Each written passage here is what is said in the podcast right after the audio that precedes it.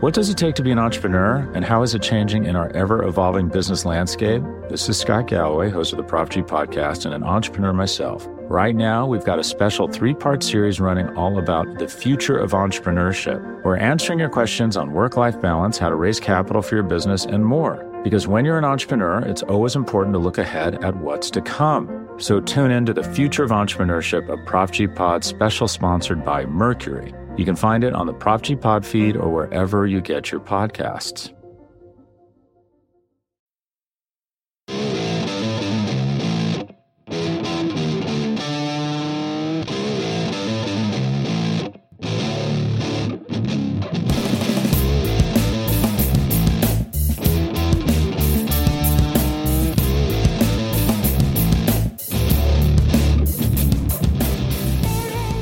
Hello, everyone, and welcome to episode 436 of the Battery Power Podcast. I am your host, Brad Rowland, coming to you on Sunday, February 4th, and I am joined by my friend Scott Coleman. Scott, how are you on the first Sunday without football in quite some time? Hey, Brad, I am doing pretty well, all things considered. Not the greatest of sports weekends without football. PGA Tour was rained out, not a ton of other things happening in the sports world today, but doing well. We are officially, as of recording this, 10 days away from pitchers and catchers reporting for the Braves. So we really are getting close here, and baseball will hopefully be right around the corner before we know it. That's right. And we're recording this podcast on a Sunday evening on a normal time slot. After this, Scott gets to go attend an Arizona basketball game. So there's that. Right. It's it's a big ga- it's a big game on the horizon, if nothing else, for you and your uh, bear down roots over there, Scott. So have fun with. Arizona and Michigan covering the Atlanta Braves on a weekly podcast. It is a match made in heaven, Brad. Wouldn't do it with anybody else. That's right. And I, I do live here, so some, somebody's local. But yeah, we're, we're here. And uh, as we both kind of teased on social media, it is time to kind of rip things up when it comes to our, I will say, annual positional kind of preview outlook sections and podcasts. And today is going to focus mostly on the bullpen. We'll start there as we kind of, uh, I would say, regularly do when we do these. Uh, and there's a lot to get to on the bullpen for sure. And like most of this podcast, I say the vast majority of it will be talking about the 2024 Atlanta Braves bullpen. There's a little bit of news, and I will plug one thing at the top of the show. There was an awesome interview that our friend Sean Coleman did on this podcast feed with Garrett Spain, who is the head of the battery power prospect division of sorts, talking about all the minor league stuff. That was a good hour long discussion of the top 30 list of the Braves prospects. And I know I learned a lot from it. Scott and I always admit and raise our hands that we're not prospect experts. So if you want that, in general, great great place to read is batterypower.com. But that was a fun conversation between Sean and Garrett, and I recommend that and also subscribe to the podcast as always. But that was uh, certainly one to check out if you've not done that already. Yeah, really great stuff. Uh, battery power and then talking chop back in the day. For my money, nobody covers the Braves minor league system better than the the guys and gals do on the team and really great work this year with a top 30 prospects list plus honorable mention. So you're talking about breakdowns of almost three dozen prospects in the system. So really just tremendous work from the team. Please check out that podcast, check out the site. All of the rankings are up. They break them down in five uh, quotient uh, breakdowns, if you will. So one through five, six through 10, really just a great way to get familiar with the Brave system. And hopefully, as we have seen over the years, just another pipeline of talent ready to go here soon. And Scott, get ready for this professional segue. A few of those guys were invited to big league camp this week. That was the major news. And I, I use major in quotation because that's not huge news under normal circumstances. But Hurston Waldrep and Nacho Alvarez are the headliners being invited to big league camp for the Braves. They sort of uh, announced their non-roster invitees. Alvarez is a fun prospect. I can't really see a path for him to make the team this year. Uh, maybe you disagree. Can't really see that, but Waldrep could at least go crazy. I think it's not likely to happen, but if he somehow goes down to spring and just pitches out of his mind, there is a little bit of an opening for something to come out of nowhere in that realm. Um, they're sort of the two young guy headliners. Then they have a couple of veterans. David Fletcher is on the list, who the Braves acquired and then uh, designated to Gwinnett, etc. And then old, I guess not really old friend, but an old name. Ken Giles, a former high-end closer, has not pitched in quite some time, is on the list. Anything strike you as interesting from that invitee list? Because look, this is a Braves team that's kind of set and for the most part, not not all the way around, but they have most of their questions have been answered. But there's still some battles to be won, and we want some intrigue when it comes to February and March.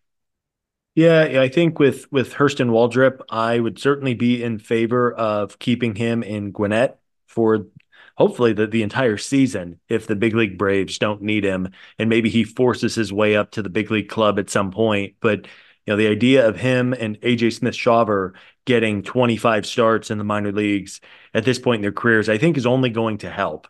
And sure, at some point the Braves may need them. They can make an impact. It would not be the first time the Braves have been aggressive with their promotions. Of course, Waldrep joined the system all of seven or eight months ago as the team's first round pick. And he he was on a handful of top 100 prospect lists this past week, and just a glowing review of his plus plus split finger. And if he's able to develop his other pitches around that, he could be really successful for a long time. So it will be fun to watch Waldrep and Nacho Alvarez and Smith Shawver and the handful of other talented kids get a chance. And uh, it's unlikely that they break camp with the team just because of the depth of the 26 man roster. And then, you know, you mentioned the name Ken Giles, kind of a blast from the past. I, I hadn't thought about Ken Giles in a long time. Once upon a time, he was very, very good, although he basically hasn't pitched in about five years with a, a plethora of injuries. So um, maybe the Braves strike gold kind of in that Nick Anderson mold that they did a year ago, where a guy who has had some injury problems suddenly uh, gets healthy and, and makes his way all the way back. But um, yeah, Ken Giles, an interesting name nonetheless, and he'll at least get a chance in the first couple of weeks to to be in the mix. Yeah, you might sound like you're exaggerating, but you're actually not with the five year thing. He has thrown eight major league innings since 2019. So he has pitched, but not very much. Didn't pitch at all last year. He did sign a minor league deal that could pay him real money if he makes the team, but that if is obviously a massive one. Um, and as we'll talk about later on on this particular podcast when it comes to the bullpen, um, sometimes there are these stories where guys come out of nowhere. I mean, Tyler Matzek's a great example of this, who was not supposed to be anything in Atlanta. He was he kind of washed out, came back.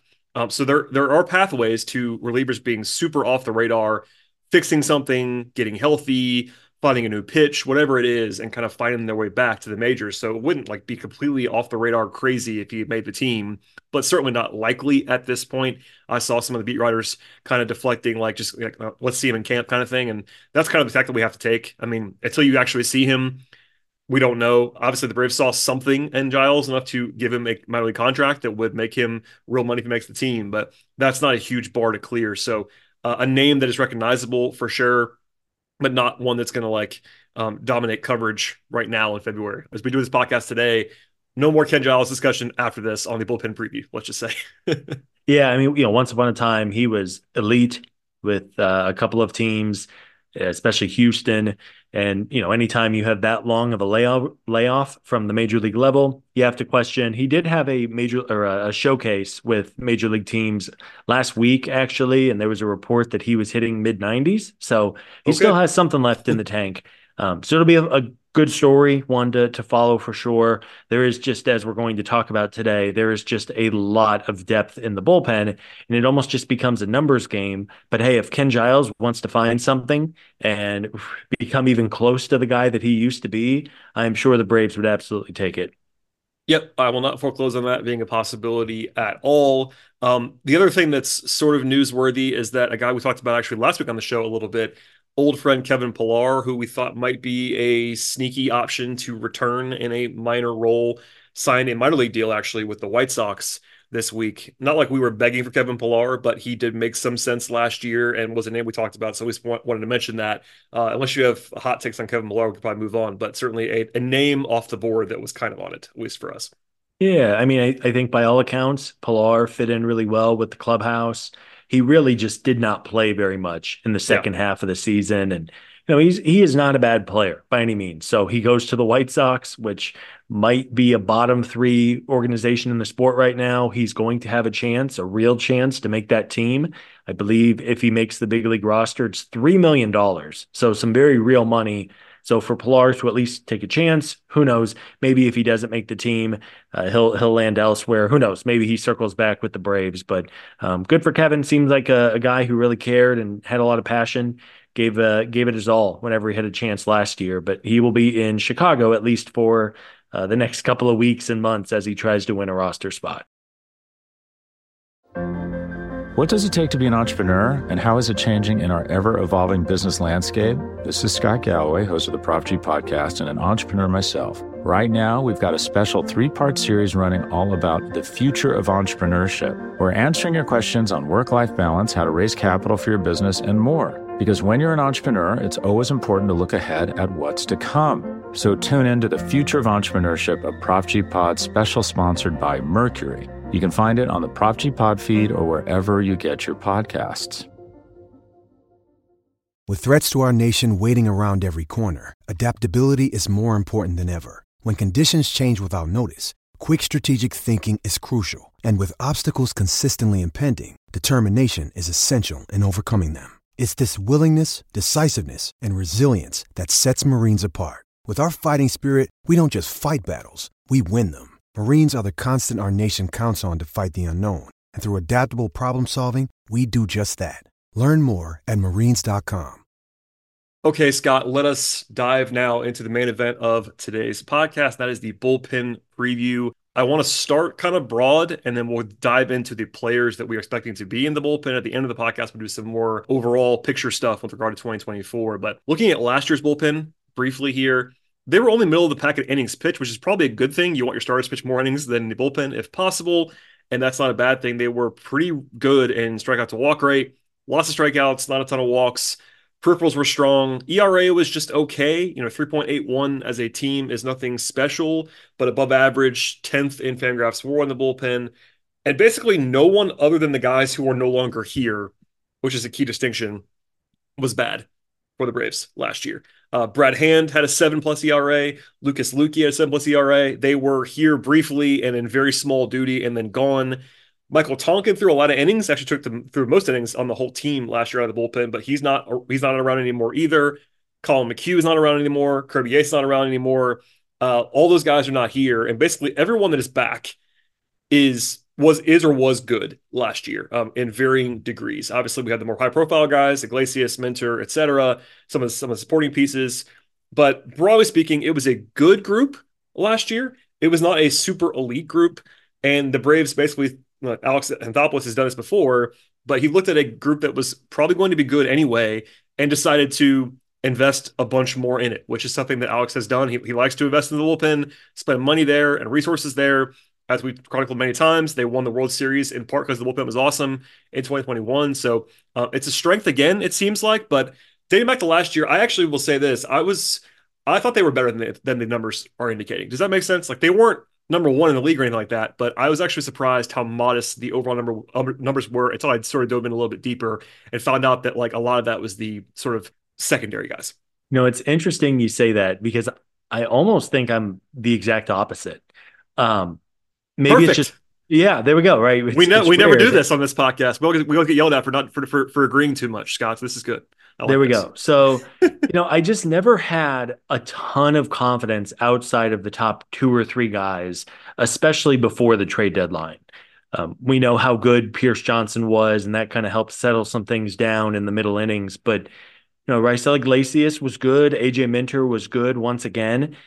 Um, and, and, then beyond that, man, I mean, there was Joe Jimenez was uh, a, a, pretty high impact trade, and he just never was used. We're going to talk about Jimenez a little more, but you know, it never seemed like the Braves had full on confidence in Jimenez based on how they used him.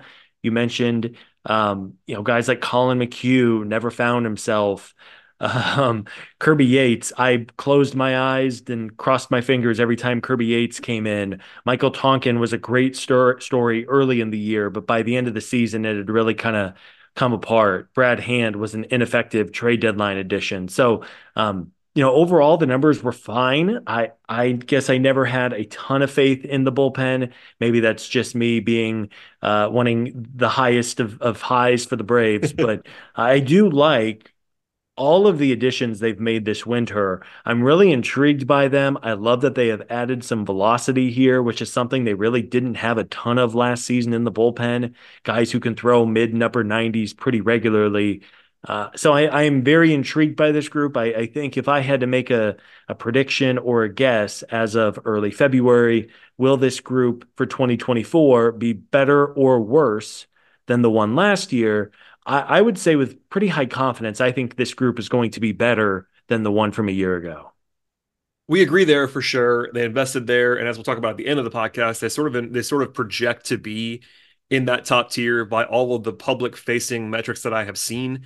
Um, I, I, think maybe uh, not to investigate myself too much here.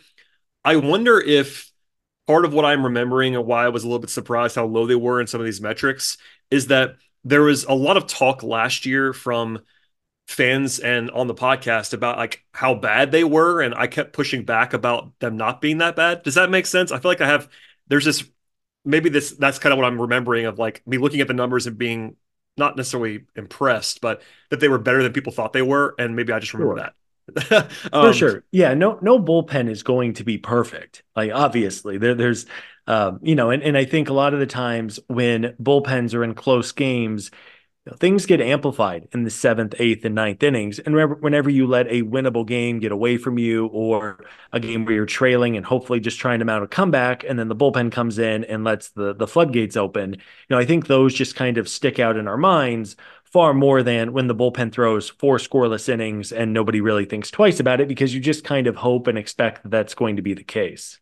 Oh yeah, that's definitely bullpen life, and that leads people like us that are trying to be a little bit more even-handed to kind of calm folks down when the bullpen blows a game because it's going to happen. No matter who you are you blow games in the regular season especially in the bullpen. And also think as we'll sort of dive in now the guys who are their best relievers Iglesias Minter even Jimenez like were good last year. And I think the guys that were not their best relievers weren't. And maybe that feels like it's supposed to feel in some ways um, because the secondary guys in most bullpens are just not that good. But anyway, that to the side. We'll come back to it more as far as big picture in a second. I do want to go, kind of go through all of the key stakeholders because there are a lot of them. And we have to start with Raisel Iglesias, who is a highly paid, you know, quote unquote closer. I know that we don't have to use that term anymore, I suppose, but Snitker still manages like that's going to be a thing. So uh, that's not like the most in vogue modern baseball thing to have a defined closer, but the Braves do have one. It's Raisel Iglesias, and he projects to be quite good. Um, he is one of three pitchers in baseball. Um, sorry, with the Braves right now, in that are projected in the top 15 of all relievers in baseball. That's Iglesias, that is Minter, and that is Reynaldo Lopez. Actually, when it comes to ZiPS projections, and our friend Dan Szymborski, um, Iglesias wasn't as good last year as the year before, but he was still a very, very good reliever. He makes real money, and he's basically written in pen to that role unless he falters or gets hurt. Yeah, you mentioned, I mean, he had a 275 ERA, which is plenty fine for a closer. Maybe not one of the game's elite options in the ninth inning, but that's going to work. Uh, he, his metrics were a little less good. They were he had a 3.3 FIP and XFIP. But at the same time, his strikeout rate was strong, struck out almost a third of the batters he faced, and didn't walk very many people, which is, of course, so important in the ninth inning. You start walking guys, it feels like you are going to get burnt. So only a 6% walk rate from Iglesias last year. Uh, he did have a little bit of a home run problem, most home runs since 2019 given up and he's going to be 34 years old. So maybe that's not ancient by any means for reliever standards, but 34 on the probably the back nine of his career, which has been a very good career. Uh, there was nothing in his profile that I saw anyway that is a warning sign or a red flag, other than our usual bit of there is a lot of year over year variance with relievers. But at least as we sit here in early February, it seems like Iglesias is going to be very locked in to that ninth inning role as he should be. He's been good for a long time. And if he can just come close to repeating what he did last season, I don't think anyone's going to have a real issue with it. Yeah, that's a good sort of synopsis. And I think we were maybe a little bit spoiled in 2022 because he was just basically perfect for a while, you know, like in a way yeah. that nobody is. Like literally days. perfect. Yeah. I mean, it was, uh, it, it was as soon as he arrived too. So it was, it was kind of, uh, again, I, I, think the word spoiled it has to be what we're what we're using here, but I think it's more realistic to see what he was what he was last year, which is again still as noted a top 15-ish reliever in baseball, a very very good pitcher, a solid guy. He is older to your point. There is more downside risk the older you get, so that's always something we have to at least acknowledge, but you feel pretty good with Iglesias on the mound. At least I do. I mean, this is more uh more subjective, but do you feel good when he when he takes the ball in the ninth? Because I generally oh yeah, Yes, I do. I mean, much higher confidence than the Will Smith experience. Oh, um, baby. Let's go back to it I'm just kidding. Let's not, Two, three years ago, man, it was uh, white knuckling every time Will came. That's World Series champion. I was I was about I was about to say Scott. Let's refer to him by his full name, and that is World Series hero Will Smith. I believe that's uh, three consecutive World Series champion Will Smith. If I am remembering, not a correctly. coincidence. Not a coincidence, folks. That's all I'm saying. I'm just saying the Atlanta Braves have not won the World Series since Will Smith left town. Um, wow. Uh, but you know, I good confidence in Raisel. Um, you know, he is not someone who relies on uber high velocity in order to be successful. Does a good job of keeping the ball down. I think it's like a split change that he throws. Uh, so he's, you know, it's not like he's Edwin Diaz where you worry that if there's a bit of a velocity dip, he may not be as effective. You know, I do think with his command and his mix of pitches, I, I would imagine that he's in for another good year. And you know, the Braves, I think, uh, can pretty comfortably have him in the ninth. And if if something were to happen, or if there were an injury, they do have quite a bit of depth here behind him where somebody could slot into that ninth inning should he need to. that is a pro transition by Scott to AJ Minter, who kind of similarly to Iglesias projects as one of the best number two slash setup men in baseball. He has been a closer before for the Braves. He's also projected to be a top tier reliever this year. Notably, he'll be a free agent at the end of the season, so this might be the last time we see AJ in a Reds uniform. I'm not saying for sure, but certainly that is possible because if he's good, he's going to get real money from somebody. I can promise you that. Um, and he was also good last year. Like he was a little bit unlucky, and I'll let you talk, sort of talk about the numbers a little bit. But I think that AJ, you know, being a lefty is helpful too. Power arm, trustworthy, like another excellent reliever that you feel pretty good about at the end of the bullpen. Yeah, just one of the most underappreciated relievers in baseball and has been for many years, and not by Braves fans. We know how good AJ is, but because he doesn't have that closer label, I think nationally he doesn't get the attention that he deserves because he's been as good as pretty much anybody over the last five seasons, pitching regularly in the majors. Um, you know, last season was just, I mean, he was good, uh, a 3.76 ERA which was high, although his his metrics were much better. He had a 2.9 FIP, a 3.4 xFIP, continues to get a lot of strikeouts and and do a decent job at limiting walks, only an 8% rate. Um, last year, he ran into a little bit of bad luck, a 331 batting average against him on balls in play. And Minter also gave up the most home runs he's allowed in a season since 2019. So generally, luck on balls put in play and home runs year over year can be uh, a little fluky, have some variance. But uh, at 30 years old, AJ is very much in the prime of his career. You mentioned he has free agency right around the corner, assuming the Braves don't get a deal done in the spring. Uh, and he has a lot of incentive. He can go out there and put together a good season. He's going to get a very, very nice contract in about nine months. Yeah, to back you up a little bit, um, the last four years, I just pulled this quickly as we are talking. Um, number one, Raisel Iglesias is number, is number, four on this list, but this is the uh, list of qualified relievers over the last four seasons combined in Fangraphs WAR. Iglesias is fourth, and Minter is eighth. So, two of the top eight relievers in baseball the last four years are on the Braves roster. Not a bad spot to be in. No, it's not. And when you have those guys in the eighth and the ninth inning, man, you talk about just bridging the gap. There are, um, even if bullpens get criticized sometimes and maybe unfairly so, that's about as good of a one-two punch as you're going to have late in games. Yeah, so you feel good about that. Um, if something happened to Iglesias, I would imagine they would go to Minter. They don't necessarily have to. It could be it could be Joe Jimenez, who's also been a closer. He's more of the prototypical. You know, he's he's more, he's a righty. He's been in the role before. Uh, I, there probably isn't so much of a stigma anymore about left-handed closers. AJ again was a closer for the Braves uh, under Brian Snitker, so like he's done that in the past. Um, Billy Wagner was a closer in Atlanta as a lefty, so like it's it's been done, just not done as much as right-handers for the most part. But anyway, Joe Jimenez is the other guy on the list that we kind of have to go to now.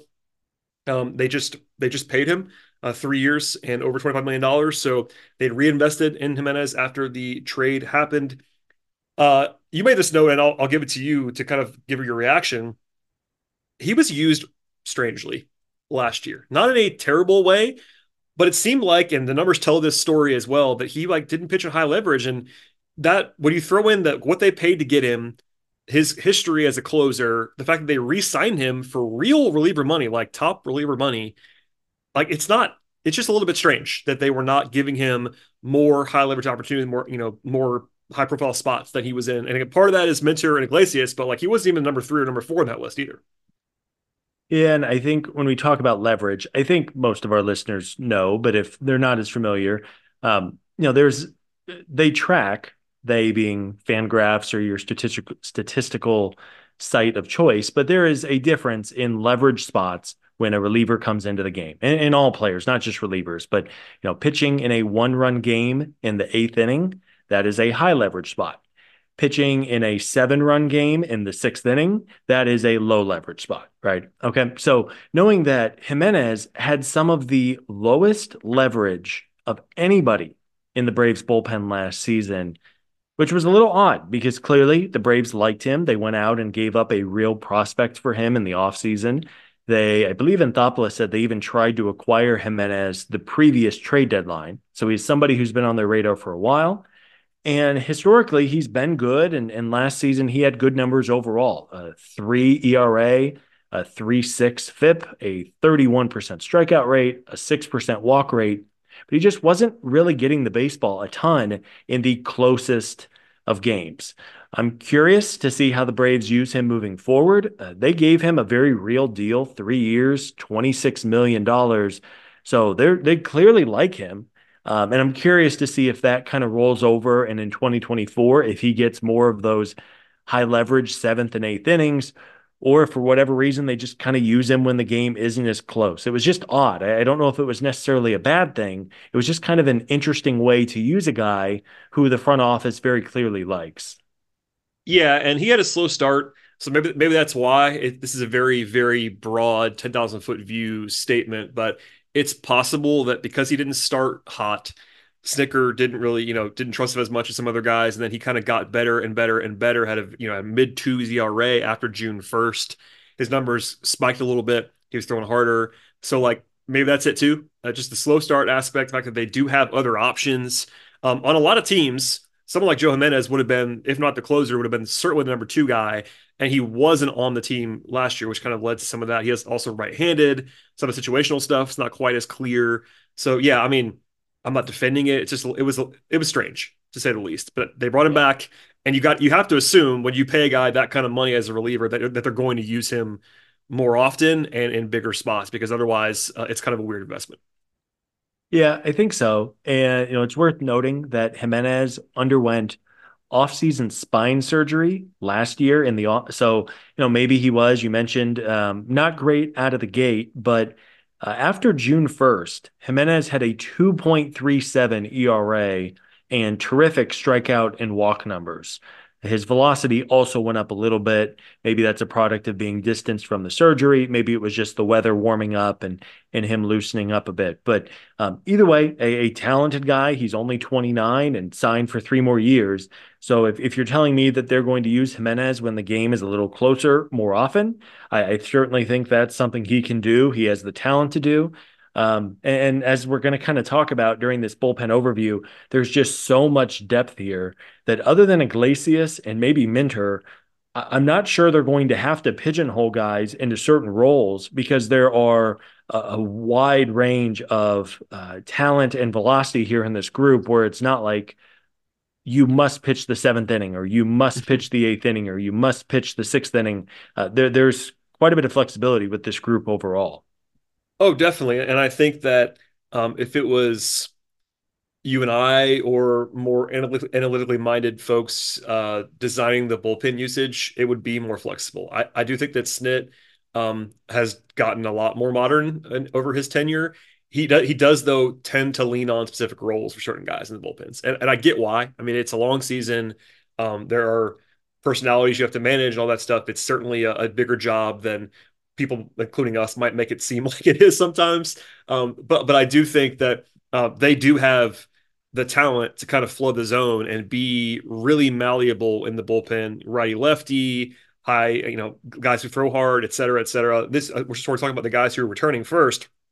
The guys they brought in, we'll talk about in a second. You know, Aaron Bummer and especially Reynaldo Lopez have real pedigrees as like high leverage guys, and they have you know, you can, a generous reading of this bullpen could tell you that even if you put Tyler Matzek to the side, who is who is still hurt right now and coming back, they have six guys that are very easily projected to be top two or three relievers on most teams. They have six of them. at least. Yeah. And that doesn't include Matzek or Dylan Lee, who have been really good, or Ray Kerr, who they pay, who they paid a, a real price for as far as the trade is concerned. Like they really have not necessarily an overwhelming amount of talent because you always want to have too many guys rather than too few, but they again, not to overstate the point, they're loading up on the bullpen. Like that's very obviously what this part of the strategy is for Alex is to kind of just give you as much as you can handle down there. Yeah, definitely. And I think we we know well at this point you have to have a lot of bullpen depth in order to cover 162 games. But there are genuinely like 10 or maybe even 12 arms here in this bullpen group who could have very real roles with the Braves at some point in 2024. And that's very, very important depth to have because someone's going to get hurt. Someone's just not going to have the year they're hoping to have and be ineffective. I mean, it's very much the Collin McHugh scenario where McHugh was a great reliever for years. And then it just all fell apart. Like overnight, it fell apart. He was one of, statistically speaking, one of the better middle relievers in all of baseball in 2022 and it just never came together in 2023 and now he is retired. So you're going to know that at some point this season one of these guys just is going to come on hard times regardless of how he gets there and you're going to have to call on somebody else and it's uh, you can always add relievers at the deadline but man you got to be able to cover those first three and a half months before you get there and having this much talent and this much depth in the group is really going to pay dividend at some point. Scott, I think that might double as our annual relievers are volatile bit on the podcast. Um, there we go. In case Just people like don't know this, this is one of our bits we always come back to yep. because we actually believe it. Relief pitchers are more more volatile than anything else in baseball. Like you, obviously, you're better off with guys that you know have been good in the past and who project to be good. But weird stuff happens with relievers. It's just it's the way the it's the way the game goes. It goes in both directions. Again, you know, the fact that Pierce Johnson was essentially perfect last year with the Braves post trade was awesome. The fact that Tyler Matzek and Luke Jackson, etc., Will Smith throwing great bullpen work in a playoff series after he was bad the rest of the season, etc. Like it's just kind of high and low with with regard to bullpens, and you're just hoping that by October, for a team as good as the Braves, that you have enough guys who are pitching well and who are healthy. But it is truly a roller coaster, and Alex's tact is just to throw more at it, which I don't mind as an approach. But relievers are volatile. We talk about that for a reason. Yes, they are. Um, I'm all in on accumulating a good, deep bullpen as long as the rest of the roster is in good shape. Yep. And it is, right? Tune into the podcast the next couple of weeks as Brad and I overview yeah. the lineup and the starting rotation. So the rest of the roster is in really good shape. The bullpen on paper looks great here in February. And uh, yeah, they're going to need it because, as we know, man, if you can get to September and October with four, maybe five guys throwing well, that can cover a whole lot of ground come playoff time. Yeah, if the Braves had spent this kind of capital on the bullpen and had other issues that were glaring with the rotation or with the with the uh, lineup, I think I would like it less because because generally speaking, there's yeah. less projection in the bullpen. But because they're like to your point, they're loaded everywhere else. It's a lot easier to champion investing money in the bullpen because they they're not like skipping out somewhere else. If, if that makes sense, it's just, it's pretty linear what they're, what they're doing here. Yeah, I agree completely. Um, you know, it's why you have the luxury of giving out real contracts to Joe Jimenez and Pierce Johnson and Reynaldo Lopez and taking on a talented lefty reliever and Aaron Bummer, kind of buying low on his talent. Um, you know, whenever you have the ability to do that, then do it. You're in the middle of a World Series window try to beef up the bullpen. Don't let games get away from you late in the eighth and ninth innings. And um, as we've said, man, it's it's just a it's an important group, and uh, as long as you're not spending recklessly on it, it's a it's a group worth spending on. For sure. And to that end, we talk about Pierce Johnson now is kind of the fourth returner at the end of the bullpen. Uh, he, as I said a second ago, was awesome last year, a sub one ERA after he arrived in Atlanta. He probably isn't going to do that again because no one does that. Um, he's had some highs and lows. Um, Zips likes him. The Braves signed him to a two-year deal with worth $14 million, so another pretty real investment in a pitcher. Of course, we love what we saw last year. They kind of bought low on him coming out of you know Colorado, and that's a weird situation. But um, the fundamentals are pretty strong on Pierce Johnson, even if he's going to be in line for some regression, because again, a sub one ERA is not where anyone lives. Sadly, no. Um, I was really impressed by Pierce Johnson last year. And it took all of like one appearance where you saw the hard fastball and then you saw that wipeout slider. And I mean, nobody could do anything against it. A 0.76 ERA over 24 appearances. He struck out 36% of the batters he faced with the Braves after coming over from the Rockies. Talk about a an environment upgrade going from Denver and Coors Field to Atlanta and, and maybe the best roster in baseball. Um, Johnson was terrific. Um, he has been, you know, he's 33 years old. He has been uh, a little volatile year over year. He was with the Padres for a minute, then signed with the Rockies. Uh, so he's, you know, he is not a stone cold absolute lock to be awesome again. But man, he was just so impressive last season. I was really glad the Braves brought him back and at a pretty reasonable two years and 14 million, only making seven million a year. You know, he's a guy who I am high on. I, I love the idea of having him to work those middle innings and bridge the gap. And um, you know, just a really impressive, very much modern reliever with that fastball and slider combination. Yeah, I'm a big fan of what I saw from Pierce Johnson as well, and uh, you're just hoping that that carries over. But the Braves saw something in him in the first place, clearly, and what the, whatever they saw was what we saw again. He, and I think he's projected to be pretty good. Um, even if you like, you know, if you look at like Zips projections or Steamer, they're going to be close to what his career numbers are. That's that's how those numbers work. They're not going to suddenly just buy into you after a small sample size. But I think that you can look at him as a quality option until otherwise noted. Those are kind of the big four we just we, we just discussed as far as the returners are concerned: Iglesias, Minter, Jimenez, and Johnson. Then you have two new guys who they've invested in in a real way. We'll start with Aaron Bummer, who we covered earlier this offseason when, when they actually acquired him in November in the deal that was very, very interesting. As a reminder, the Braves traded in this transaction Michael Soroka, Jared Schuster, Nicky Lopez, Braden Shewmake, and Riley Gowens for Aaron Bummer. And the reaction was interesting because it was one of those trades that's so hard to talk about because it's it requires a lot of nuance. Part of that is that they they kind of cleared their books out um, we discussed that ad nauseum back in November when, when the deal happened. Um, he is signed for basically three more years, including club options. He has a couple of really good seasons. Last year, though, he had a very bad ERA. And for some people, and I'm not picking on anybody, I promise, I'm, I'm sure we have listeners that are still feeling this way. If you see his ERA, which was 6.79, there's a segment of the baseball population that's just out at that point. They see an ERA over six, and it's like, this guy stinks. And look, I, I, we'll just do our best to explain why we think the otherwise. Um, but you know, I get it. He was very unlucky last year. Every single advanced metric, or not even that advanced, but you know, xERA and FIP and xFIP and all of these supporting metrics have been really strong on Bummer. Alex said the same thing when they acquired him. Like they're obviously buying in on that being an outlier bad season in the way that sometimes that sometimes happens. But um, we'll i st- I'll stop there, sort of a rambling for now. But uh, beyond the ERA of last year, everything else that you could look at with Aaron Bummer is a pretty good reliever, and uh, they have like he sort of has tools that you definitely like. Yeah, in many ways, the the reaction to Aaron Bummer was very similar to the reaction when the Braves traded for Pierce Johnson.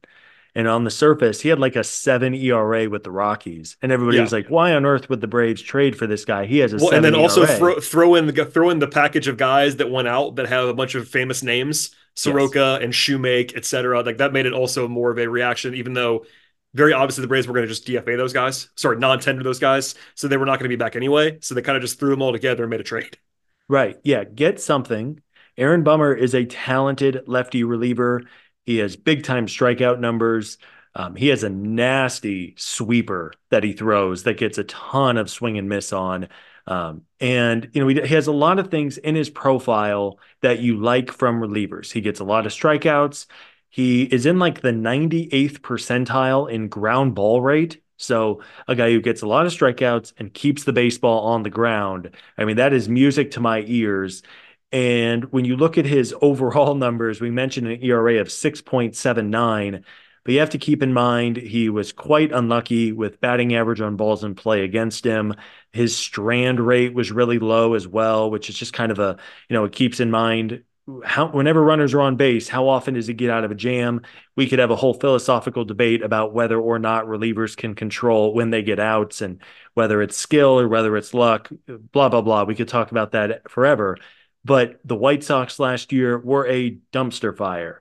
They were historically bad defensively. I looked this up at one point. I think the White Sox as a team were one of the worst graded defensive teams of the past decade. They were like fourth in the last 10 years in defensive runs saved as a team. The infield was very bad. And if you think about Bummer, who gets a lot of ground balls, if you have an awful infield defense, that is not a match and a pair that's going to go well together. So you take a chance on the talent. Once upon a time, this guy had a pretty easy claim to being one of the better lefty middle relievers in baseball. And he signed for 2024. And then there's two club options after that. So it's a one year kind of prove it deal. And if he's great, then you pick up the club option. And if he struggles again, then you're off the hook after one season. Yep. And the Braves are better defensively than the White Sox by leaps and bounds. Uh, you know, our whole bit that we just did about relievers being volatile still applies. Like I'm not gonna I'm not gonna guarantee that Aaron Bummer is awesome by any means, but uh, I think if I was doing a projection, it would be a lot closer to his career supporting numbers than what it would be to his ERA from last year. So, and again, the pressure is a little bit lower when you are the third, fourth, fifth, sixth reliever, and he might be one of those things in Atlanta. And it's not because of him; it's because they have so many other guys that were good. So, uh, yeah, I still like that move when it happened. I like the move now. He should help them lefty, ground balls, all that stuff. The sweeper that you mentioned is a picturesque pitch, mm. and I'm in on Aaron Bummer. So yeah, leave there for now if you want to.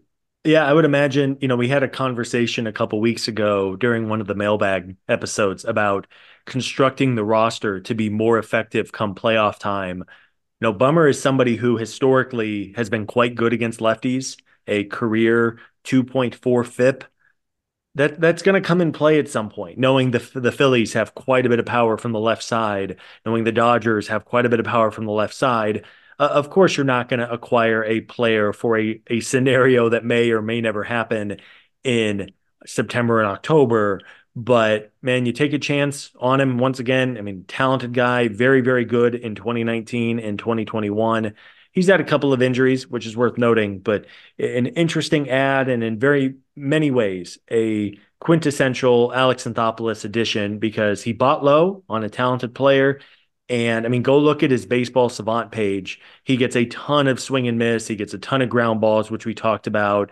Uh, you know, he has he does a lot of things that I think are appealing and of, of intrigue to a front office. Most certainly. And the other guy who is part of that big six or so is Reynaldo Lopez. So the Braves sign him to a three year, $30 million deal, which is a lot of money. It has this odd structure where it's only 4 million this year, and then it's 11 million in the next two years after that, then a $4 million buyout or a club option in 27. It's a big deal for a reliever. But as soon as that deal happened, as we discussed on the podcast, the Braves began to leak that they were going to give him a chance to start. Now, that is before the Chris Sale move happened, which is a key distinction point. This is before Chris Sale. And if you look at the roster right now, they have four guarantees if they are healthy in the rotation. They have Soroka, not Soroka, Strider, Fried, Morton, and Chris Sale. And then the fifth spot, I think, assumedly right now, Bryce Elder will, will be given every chance to earn that spot after being what is still a funny selection to be an all star last year. That happened. Um, and then they have other guys, Smith Shawver, etc. Lopez could still be given a chance to start. And that's why we're talking about him last actually here, because if you go, if you if we just knew he was a reliever, he would not be number six on my list. He's a very good reliever. And that seems very obvious to me and everyone. Um, every projection I have seen believes that if he's a reliever, he is an excellent reliever. The only question is if they're going to give him a chance to start. They might have told him that. They seemingly did tell him that. Um, and we'll see how they approach that. Obviously, we're talking about this in early February before anybody arrives at camp. So if he's starting in February and March, they might have him do that. And again, they're paid him real money. So uh, one big question mark on his usage, but as a pitcher, I think we know that he's going to be really good in the bullpen on paper. And if he's a starter, I don't know about you, Scott. He seems like a perfectly fine fourth, fifth starter and there's some value in that. I'm just not sure which path they're going to choose, and um, that's really really interesting for the next you know six weeks. Yeah, I'm very interested to see how the Braves handle Reynaldo Lopez throughout the spring, and then of course once the season begins. You know, I really don't know. I, I think they will give him a chance to be a starter. Wouldn't surprise me if he starts a game or two in February and early March. But ultimately, I think he's going to end up in the bullpen Maybe he is in a hybrid role of sorts, which I think carries a lot of value. Perhaps he covers multiple innings, which is also very valuable. If he can cover three innings in a close game and give everybody a, a breather that night, other than maybe the closer, I mean, that, that carries a lot of weight over a 162 game season uh, because he has an interesting profile, especially as a reliever. He throws very hard. His fastball last year, exclusively out of the bullpen, averaged 98 and a half miles per hour. And he pairs that with a slider that's in the upper 80s as well. So, very top percentile in velocity, which is again something the Braves clearly targeted this winter when working the bullpen over. So, an interesting arm. He's 30 years old. So, uh, he came up as a starter and then has become a reliever, has pitched pretty much exclusively as a reliever the past two years, and has a 3.02 ERA over 132 innings out of the bullpen. So a very capable arm. Again, very curious to see what the Braves do with Lopez because he kind of feels like a, a jack of all trades type where they're going to have some real options. Yeah, and if look, if it's not this simple, but if they had not done the Chris Sale trade and we were sitting here and the Braves only had three guys that we knew were going to be in the rotation, I would be a lot more, I don't know, optimistic that he would be given the opportunity and also that I would give him the opportunity. You know what I mean? If they hadn't made that deal, he would be much more clearly in line, in my view, to start if he was able to do so. Yeah. Now, I would, I, would agree sure. with that. Yeah. Yeah. It's just interesting because, look, I'm not trying to pile on. I'm not the biggest Bryce Elder guy, but he, I think, as a fifth starter, is capable. And they have other options. You know, we'll talk about that more when we get to rotation, but they have other guys in the mix that, you know, Smith Shawver came up last year and is one of their top two prospects. He'll be in the mix. Um, they may not, quote unquote, need Lopez to start. And I, I wonder how that conversation will go. Like if you're Alex and you're Snitker and you look at a veteran guy and Lopez is going to be 30 on opening day in mid March and say, look, Reynaldo, like we know you'd be able to start for us and would do a solid job, but we have all these other guys and everybody's healthy right now and we think you're better off in the bullpen. Like I, I can't imagine he's going to like throw a fit, but it's an interesting conversation because if somebody does go down, and look, this stuff happens. It's pitchers, injuries happen. If you lose Morton or Sale for a couple weeks or whatever in the beginning of the season, you don't want to have a guy in Lopez like already shrunk down. Like I think they made a point to say he's going to be stretched out. Like they're going to do that, and maybe they've changed their mind since the sale trade happened. But that was the messaging: is like at the very least he'll be stretched out in the spring to start. And it's easier to go down than it is to go back up, if that makes sense when it comes to innings and workload and how you're managed. So uh, we'll know more as camp opens and as February and March happens, and we'll cover it on the podcast, I'm sure. But uh, that is he's the one guy on this whole bullpen preview until we get to the very, very end that really might have a chance to start because the other five guys we talked, we talked about are all relievers. Ray Kerr is a reliever, Matzek and Dylan Lee, and um, you know Jackson Stevens, et cetera. These guys are all reliever only players. The only other guy who's like in the bullpen mix that could start is Huascar Ynoa, but he's coming back from TJ, et cetera. But you know, it, it's a very interesting situation, and uh, I like to have him on the team. I, I think he's going to help them in some way. I'm just not sure which which way is going to be more practical yet. Yeah, and at some point, Lopez could become a quote unquote starter, but be more of like an opener and cover three or four innings, which uh, you know actually sounds kind of intriguing now that I I say it out loud. Um, knowing that he could just let it go for 50 pitches and see where the game is at should they ever run onto a couple of pitcher injuries. So again, a versatile arm, somebody who one way or the other, I think is going to throw quite a few innings for this Braves team. And naturally, he signed a big deal. I believe it was the fourth biggest deal at three years and $30 million, the fourth biggest reliever deal given out this winter. So the Braves very clearly like Lopez, and whether it's a starter, an opener, a long man who throws kind of more important innings or a late inning reliever, I, I feel pretty confident in saying he's going to have an important role regardless of what kind of innings he's throwing. Yes. And we leave it there. Obviously, talked talk about him a lot, but uh, a very, very intriguing pitcher and someone who's proven to be a quality arm in various different roles across his career. Um, things get less stable after that, which isn't a knock on anybody else that we're, that we're about to get to. Those are six really, really good reliever profiles. Um, after that, though, you have Ray Kerr, who the Braves added in an interesting deal. Um, they traded Matt Carpenter for him. That's an, an odd thing. Um, they didn't pay a ton of capital for Ray Kerr, but they obviously went out and got him proactively. Um, left-hander with a real fastball is kind of the pitch there on him. I've not seen him pitch much at all because he wasn't on the Braves before this. But a guy that they they obviously targeted, and then you have guys like Matzek and Lee. But I mean, Kerr is kind of in his own tier because they actively went and traded for him, but they also like I don't know what the commitment level is because like would it shock me if they if they cut Ray Kerr in on March 10th? No, it would not. But um, he, he has an option the, to, to go to the minors too, which is certainly uh, important to note. Yeah, I, yeah, I think you take a chance on a guy who debuted in the majors at 28 years old, which maybe isn't super uncommon for a reliever, but generally you get to be 28 and haven't seen the major leagues yet. It's it's time, you know, you, you're thinking about what's next in life. So good for him for sticking with it and getting his chance. Uh, he he pitched well for the Padres last year. 35 strikeouts in 29 innings. His fastball sits in the mid 90s. Uh, 96 from the left side is is really intriguing. So um, you mentioned he has a minor league option. So if they want to send him to Gwinnett and have him waiting in the wings, um, just a, a quick note on the bullpen as a reminder: you can have 13 pitchers on your roster.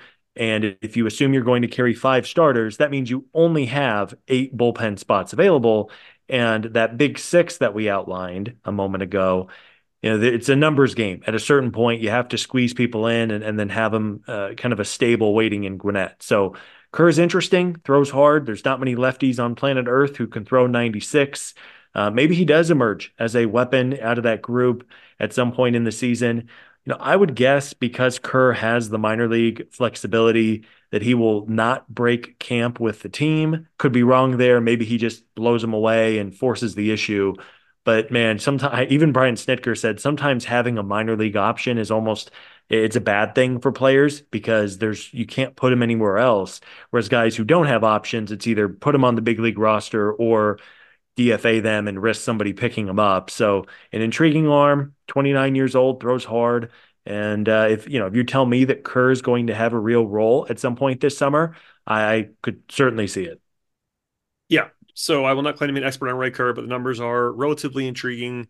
Not a super young guy, but someone to keep in the mix that we've not seen too much before if you are a Braves only baseball watcher. Then there are the two guys who are injury risks slash coming off injuries who have proven themselves to be good, both lefties. This is Tyler Matzek, of course, uh, playoff hero, and Dylan Lee. Uh, Matzek was one of their top three or four guys for that couple year run. Then he had TJ in October 2022. So he's been out for a year and a half almost at this point. He was not good in his final season, which was also important to point out.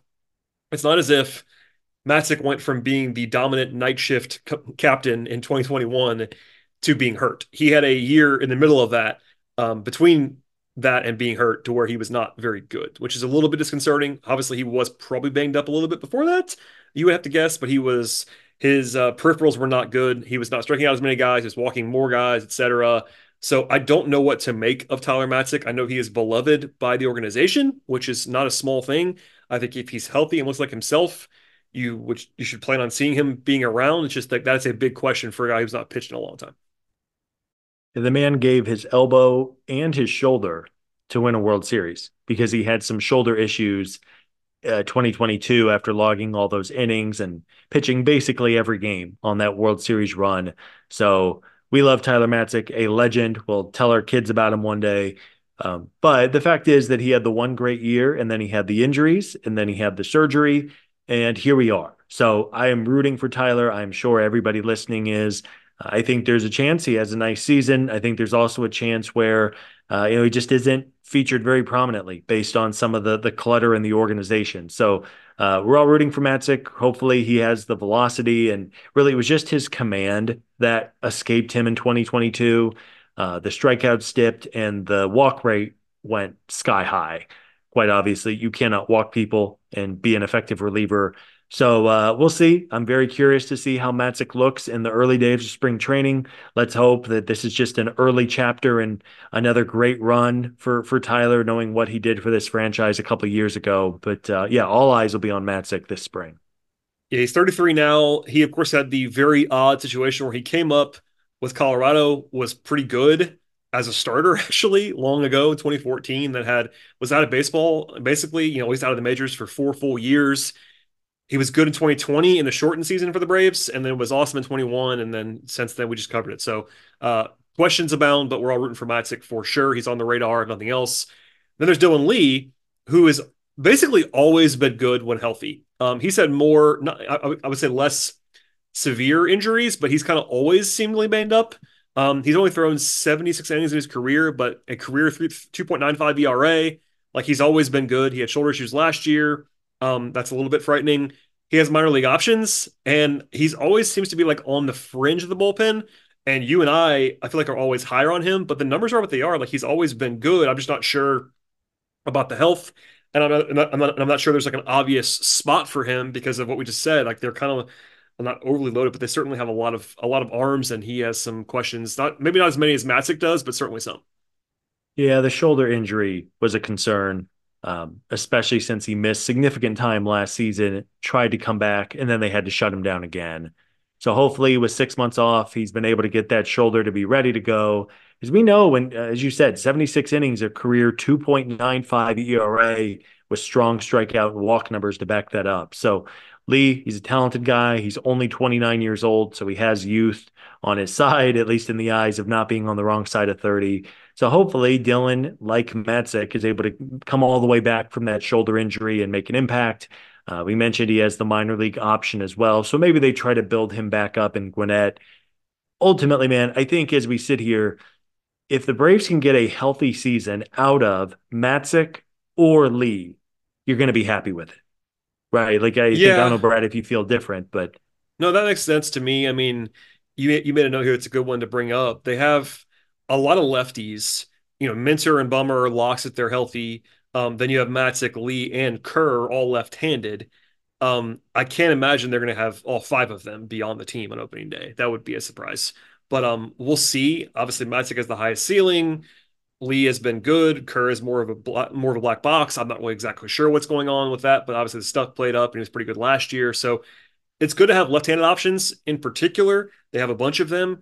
But yeah, if you said we know one of these guys is going to be good and healthy, having one of them out of two would be a pretty good result. The odds of Matzek and Lee being healthy and good are not like impossible by any means, but I would say it's uh it's sub 50% if you kind of just do the math yeah. on all of the factors in play.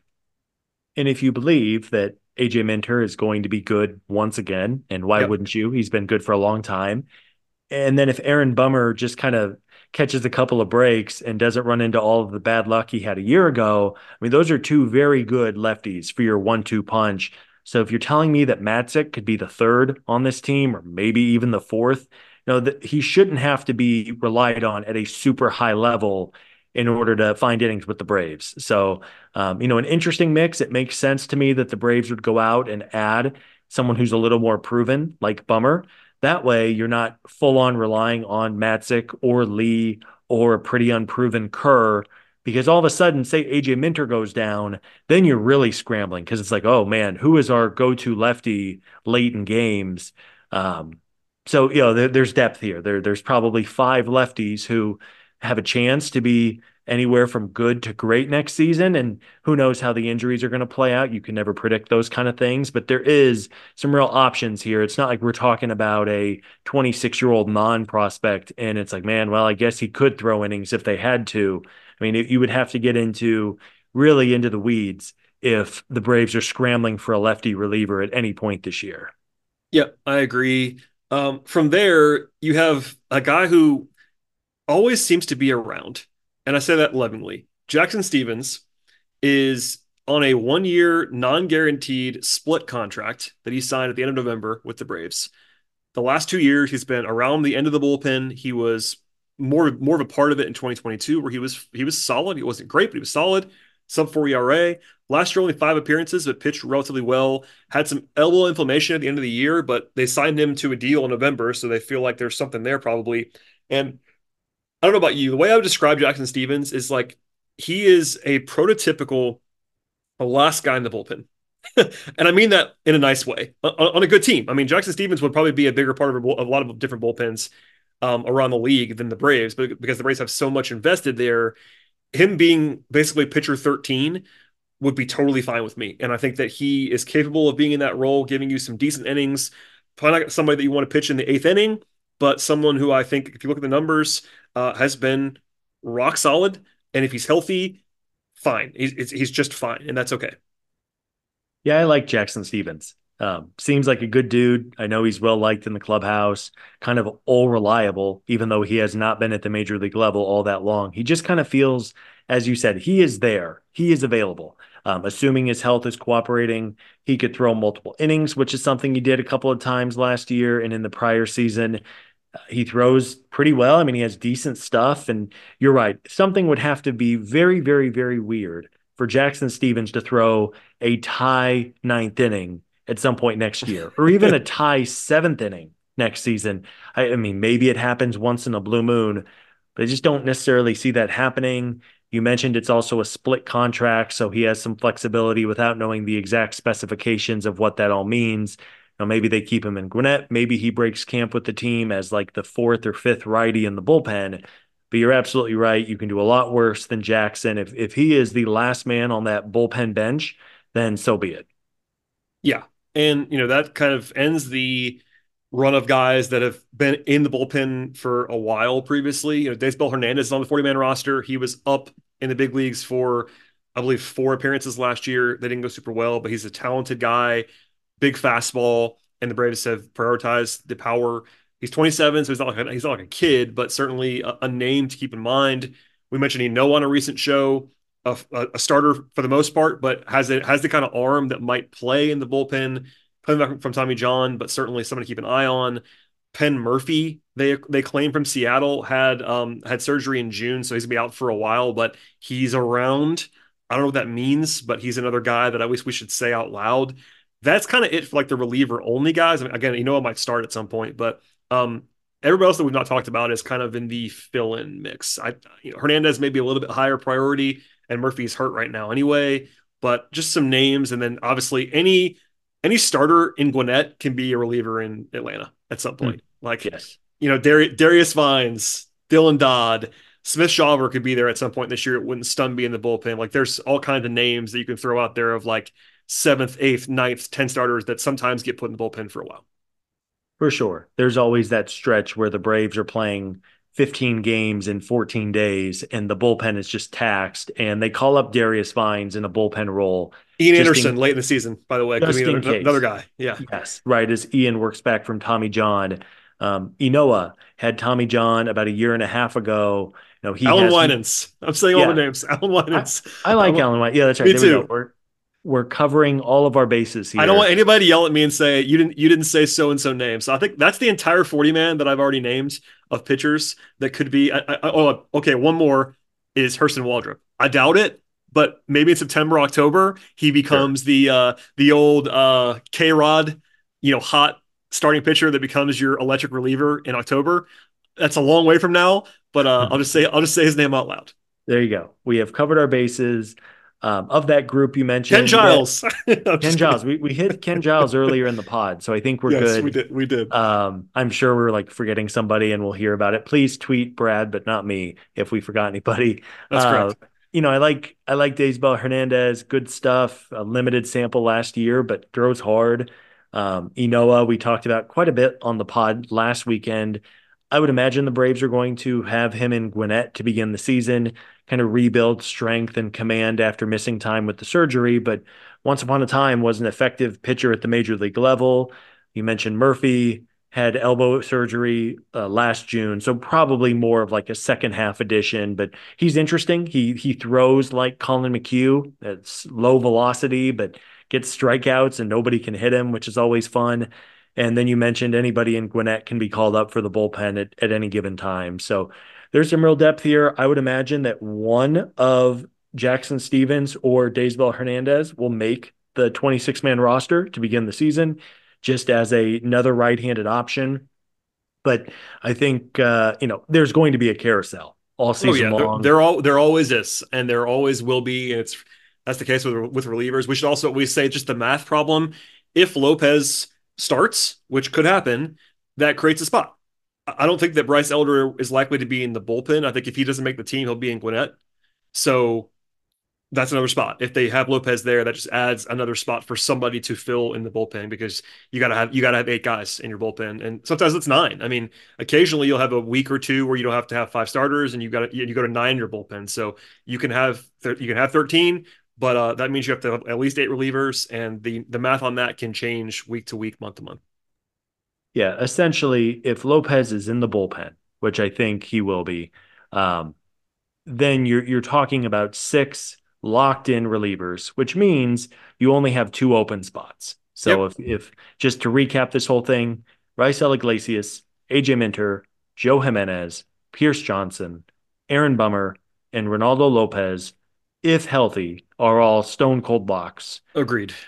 And if Tyler Matzek is healthy, he does not have minor league options. So he's pretty close to a lock yeah. if he's healthy if that's... he's healthy and looks like Tyler Matzek. That's that's the other qualifier because there is a way that Matzek just might, I don't mean this in a negative way, but he, he might just not look like Tyler Matzek anymore. That's also possible. So it's the healthy plus throwing with velocity, etc. But if he looks like Tyler Matzek, then he'll be on the team. I think that I think you're right. For sure. That. And even though he doesn't have minor league options, you could always put Matzek on the injured list and yes. just have him throw bullpens for a couple of weeks and try to get him back that way. I mean, there's we have seen this front office be inventive with ways to get guys innings over in yeah. roster spots over the years. Um, Dylan uh, Lee again, yeah, there's, there's one or two spots to your point. I mean, two spots for Matzek, Lee, Kerr, Stephens, Hernandez, maybe Ynoa, whoever. Maybe, I mean, that's maybe Ken Giles. Is, yeah, the math is not great there. I mean, it's, it's a good problem to have. There's nothing negative about this from the Braves standpoint, but if you are a pitcher, if you are, for instance, Daysbel Hernandez, like the math is not on your side. Uh, you, you need some, you need to pitch number one, pitch well, but you also need some other stuff to go your way. Um, yeah, I, mean, I think the best pitchers are Matzek and Lee, but I, it, that depends on if they're both healthy. I think Stephens is totally fine. They they just have uh, it's a math situation. I don't want to overstate it, but it really is, and uh, we'll see. I mean, unfortunately, the one unfortunate part about doing this podcast in early February is we just don't know yet. Like, there's just information that's not going to be available to us, and we'll kind of update it as we get closer to the season for sure. This, not, this will not be the final bullpen discussion, discussion, that we have. It's but your your point is right. It, it becomes very simple. If the top six are the top six and they're healthy and they're there, there's only two more spots, and yeah. figure it out.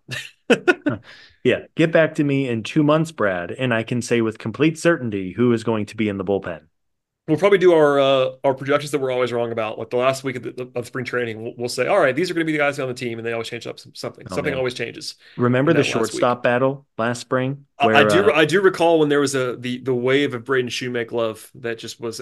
I never understand it still to this day, but here we are. Uh, we spent a, a lot of time. Yeah, we spent a lot of time talking Vaughn Grissom versus Braden Shewmake. And then they were like, oh, hey, both these guys are going to minor league camp. It's Orlando Arcia you big dummies, how did you not see this coming? Yeah, and on that note, by the way, we I got several. I'm sure you saw these too. I got several tweets today when we were kind of plugging the podcast. Like, you're gonna have to re-record when the Braves trade for Willy Adames. And uh, hey, I would do, happily do. Yeah, I would happily do an emergency pod if the Braves acquire Adames tomorrow. We'll, we'll do that after Arizona's game tonight, um, if that happens. Um, 2 a.m. Okay. podcast. There we go. Obviously, before we get out of here, last thing we talked about it a lot, so I don't want to. We have to do like 10, 10 minutes on this, but Fangraphs right now and their depth chart projections have the Braves with the number two bullpen in all of baseball. When ZiPS came out, Dan Szymborski, who's actually been a longtime reader of Talking Chop and Not Battery Power, he wrote, uh, he's the one that is proprietor of ZiPS. He wrote that every Braves reliever in the projected opening day bullpen was league average or better. And that may not sound sexy, but when your last reliever is league average or better, that means you're awesome in the bullpen. Does that make sense? League average encompasses every the, everyone in the league. so that means half of the guys yeah. in the league are worse than that. If your eighth guy is better than that, you're good. Yeah, it's really good depth to have. And I joke, like, sure, a perfect bullpen would have like eight closure level relievers but that, that doesn't happen. That's impossible you, to do. You want four of Iglesias and four of Minter, and we'll just call it in from there. That's there we go. It would Sounds be very good. good. Um, but yeah, I mean, you mentioned the second best bullpen projected. As much as you can project bullpens, I think that just comes down to the depth that this group has. I think over the last hour, we've outlined like 12 very legitimate guys who could all make an impact at some point. And that's just something most teams, if any, can say going into a season. Yeah. So I feel good about it. I think you do too.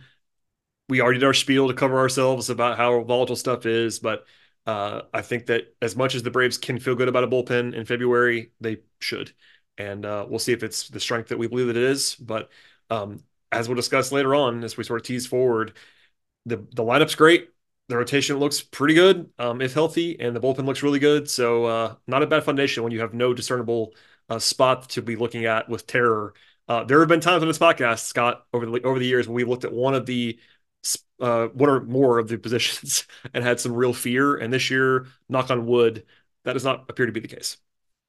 Yeah, it's a really well-rounded roster. Is is kind of my takeaway when looking at it from a thousand foot view. And there's a reason that the over under on this team for wins is like 100, 101. Pick your sports book of choice, and it's going to be triple digits for how many games the Braves are projected to win. And that's because one through 26, this roster is, if not the best, a strong, strong claim for being know, top two, top three. So uh, a really good group. I feel good about this bullpen. I think if they get a few bounces in the right direction, it could very easily be a top three bullpen in the game next year. A lot of velocity, which is exciting. A lot of proven track record guys as well. And then some real upside if a couple of these guys bounce back from disappointing 2023s, and it could be a really strong group of seven or eight options. So it should be fun. Let's hope for uh, not as many roller coaster rides in the middle innings as we saw at times last season, but overall, man, it's a really nice group. I think Alex and the front office deserve credit for the way they've kind of stockpiled talent here. I agree, and uh, we'll be covering it in depth on this podcast network. If you're a new listener and happen to make it all the way through this, first of all, thank you for listening to us for 70 minutes on the bullpen. That's a uh, great job by you. But if you're not already subscribed to the show, go ahead and do that now on your podcast platform of choice Apple, Spotify, Overcast, anywhere you get your podcast, we should be there. And if we're not, let us know. Also, we have three different kind of shows within one. Um, we have this flagship show, which is usually myself and Scott um, for 400 plus episodes on the show. We also have the podcast be named later with Chris Willis, who runs the entire battery power operation, and Stephen Tolbert. That's a weekly show as well. And then Sean Coleman on Daily Hammer, which this week had Garrett Spain on the show as well. But Sean does a great job three, four times a week during the season. Um, do a little bit more short form, but certainly very valuable uh, content as well. And that's all coming to you for the price of zero dollars. So please rate, review, subscribe, and tell your friends about the podcast network and also read the site. Batterypower.com is the best place, at least in our minds, to follow all the stuff that you need to around the Atlanta Braves. Scott, did I miss anything? And also, if not, tell people where they can find your work individually because it's obviously of the highest quality. And I'm trying to stall so loud so that you can uh, miss the tip off of Arizona. Thank you, Brad. I appreciate you. Um, yeah, thanks uh, everybody for checking us out. If you've made it this far, you are a hero. Uh, we will do two more of these one looking at the lineup and then one looking at the starting rotation in the next couple of weeks, which is always a lot of fun. Be sure to check out the website, batterypower.com. Lots of good content, especially as players start showing up to spring training, which is about a week and a half away now, which is really exciting. And uh, we will be back soon. Brad, I have to get it right under the gun here.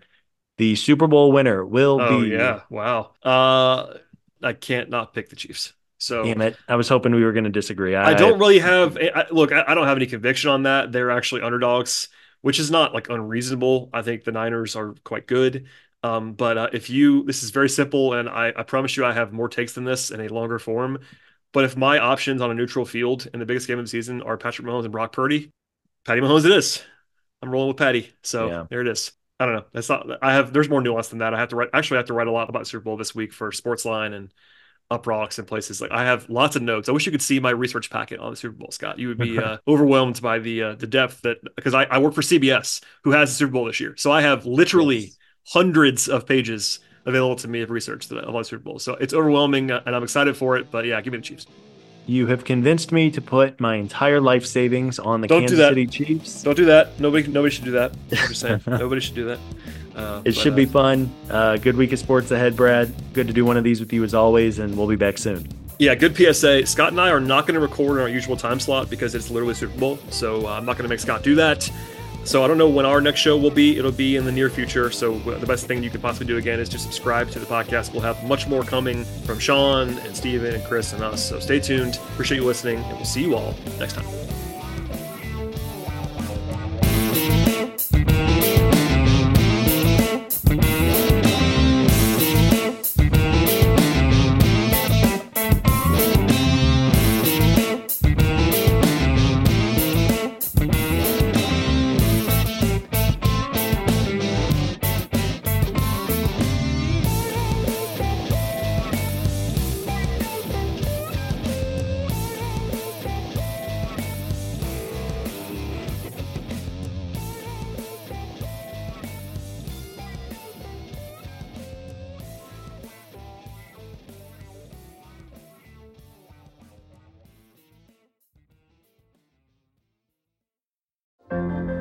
What does it take to be an entrepreneur, and how is it changing in our ever evolving business landscape? This is Scott Galloway, host of the Prop G podcast, and an entrepreneur myself. Right now, we've got a special three part series running all about the future of entrepreneurship. We're answering your questions on work life balance, how to raise capital for your business, and more. Because when you're an entrepreneur, it's always important to look ahead at what's to come. So tune in to the future of entrepreneurship, a Prop G pod special sponsored by Mercury. You can find it on the Prop G Pod feed or wherever you get your podcasts.